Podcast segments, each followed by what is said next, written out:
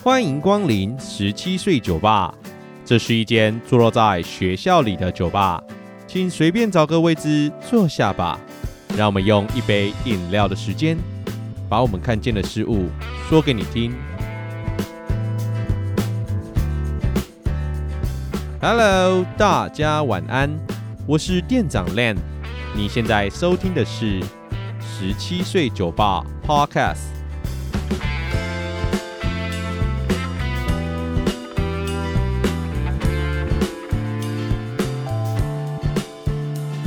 今天的内容呢是在家学习特辑，主要是因为随着台湾疫情日趋严峻，老师们一个个变成不同的实况组。店长一直在思考，每次远端教学也只有我自己在说话，这样跟录 Podcast 好像也没什么差别，所以呢才想做一个小小的实验。今天的课程内容是关于公民里面说到的司法自治原则，当然课程内容的举例啊可能不会是最好的。但都是为了上课效果所编制。如果酒友们有觉得不妥的部分，也很欢迎在听完后提出哦。那我们就废话不多说，今天的课程就要开始喽。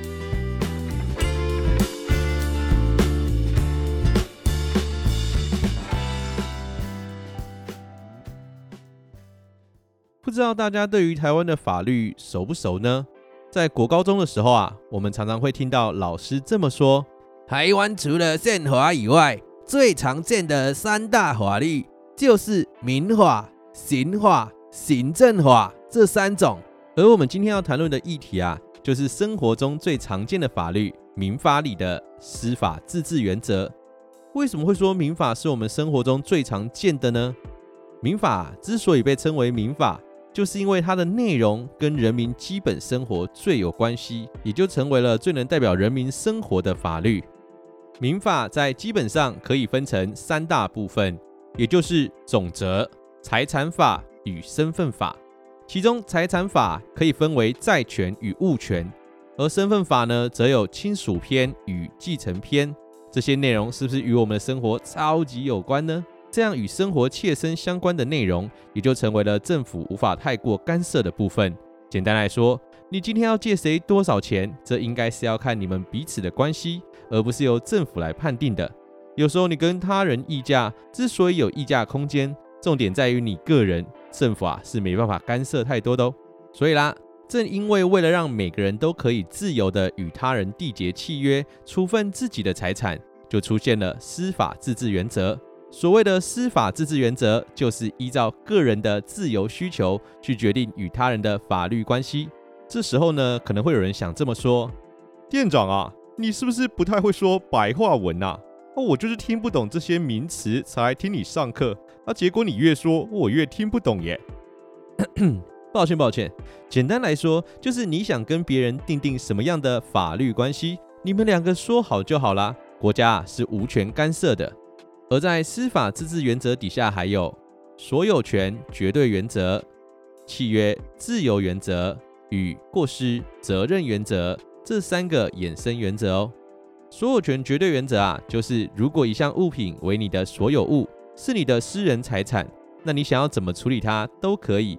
比方说，我有一只 iPhone 手机，我想要把它借给谁，想要开飞航模式让它在雨中飞行一下，这都是我自己的事情，没有人可以干涉。而契约自由原则呢，就跟字面上的意思一样，只要订定契约的双方同意契约内容，那别人啊也没什么理由反对。至于内容与方式，都是由订定的双方说好就好，够自由了吧？最后一个过失责任原则呢，则是指如果我今天对你造成了损害行为，比如说我跟你借了一支零点三八超容易断水笔，我把你的笔好好的放在我的桌上，然后我就去上厕所啦。回来之后，我发现你的笔被别人撞到地上断水了，这样你还能叫我赔吗？恐怕不行哦，因为在过失责任原则里啊，只有在故意或过失导致损害他人行为时，才要负起损害赔偿的责任。若无法证明个人的过失还是故意的，就不能要求负起赔偿损害的责任哦。以上就是司法自治原则底下的三个衍生原则的基本解释。不过啊。随着时间的演进，大家也渐渐发现，这三个衍生原则其实也有蛮多问题的。试着想想以下三种情形：小张家里种了一棵树，长得又高又大，大到影响了交通。这棵树是小张的所有物，政府能不能要求小张修剪呢？阿泽欠了朋友二十万，朋友拿了张契约书说，只要阿泽愿意当他的奴隶一个礼拜，这笔账就一笔勾销。这样算不算契约自由原则呢？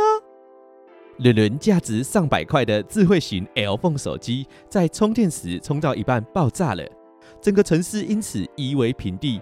毫发无伤的伦伦该怎么证明这个爆炸是因为厂商的故意或过失导致的嘞？那从刚刚三个例子里面啊，大家应该不难看出，原本的司法自治原则的确有它需要修正的地方。在因应社会变迁中，这三个衍生原则也做了以下的调整。第一个呢，是从所有权绝对原则变成所有权相对原则。你对你的所有权行使啊，必须顾及公共利益，不可以滥用所有权。你的东西或许你说了算。但在危及公共利益的时候，你就必须以公益为前提。所以在刚刚的例子中，小张的树啊挡到了交通，影响了行车安全。政府为了维护大众的权益，要求小张修剪，他是不能拒绝的哦。而在契约自由的部分啊，在例子里，阿泽的朋友要求阿泽担任他的奴隶一个礼拜，作为还债的方式。这份契约啊，阿泽可能无法接受，但因为欠对方钱。阿泽根本无法拒绝啊，所以在契约谈判上，如果权利关系啊是不对等的，契约自由可能反而导致其中一方的权益受到了侵害。政府也对契约自由做了修正，提供法律保护，落实契约正义。在台湾大家常听到的劳动基准法、劳基法，就是为了避免劳方在权利不对等的状况下造成权益受损而订定的法令哦。然后在最后一个例子里，整个城市因为阿伦花了大钱所买的手机爆炸而消失。不论是市民还是阿伦，到底该向谁求偿，又该怎么求偿呢？或许你会说，啊，不就跟手机厂商求偿啊，不然呢？但我就问你，你该怎么证明企业所生产的产品中是因为过失或是故意所导致整个城市被夷为平地呢？你说说看，你说说看呢？由于现代商品的产销过程相当复杂，当产品出现瑕疵或造成消费者重大损失时，消费者通常是没有办法能够判断这些瑕疵或损害应该归因于哪个生产环节，也就是找不到真正该负责的人。所以，我们政府为了避免这样的状况一再发生，订定出了《消费者保护法》来保障消费者。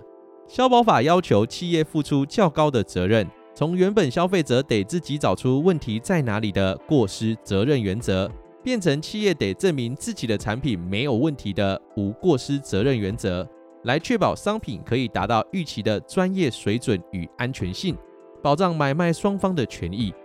而且，政府为了督促与强化产品在设计、制造与提供上的责任，消保法也引进了惩罚性赔偿制度。也就是说，如果发现这个产品的瑕疵是源自于这家企业的重大过失，消费者是可以要求最高五倍的赔偿金哦。不过啊，消保法的内容还有很多很多，什么定型化契约条款的规范啦，对于特种交易的保障，与大家常听到的七天犹豫期，到底什么东西可以犹豫，哪些又不能？一次要说完啊，还真的是不容易呢。所以大家还是要记得看看课本与透过其他资讯载体来获得知识哦。叽里呱啦的说到这边，我们在这里做个小小的复习吧。今天的课程内容主要是要说说民法里关于司法自治原则的修正，从你的东西说了算的所有权绝对，走向你的东西要顾及公共利益，不可以滥用的所有权相对。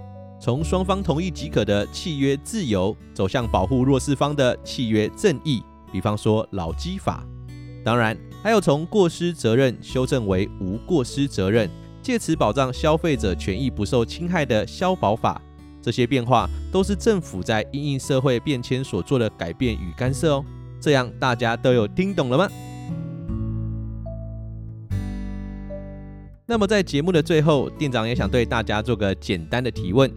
在刚刚阿伦爆炸手机的故事里，你们觉得设计手机的设计师是否也应该负起赔偿责任呢？A. 我觉得要，毕竟手机是他设计的，他应该要负责。B. 我觉得不用，制造的企业才是问题方，设计师是无辜的。C. 其他，欢迎各位酒友到我们的 IG 说说你的看法哦。好啦。想念的、想说的也都说完了，不知道大家有没有更了解司法自治与另外三个随社会变迁而改变的原则了呢？本集啊，也是我们第一次尝试将课程 podcast 化，中间一定还有许多值得改进的空间。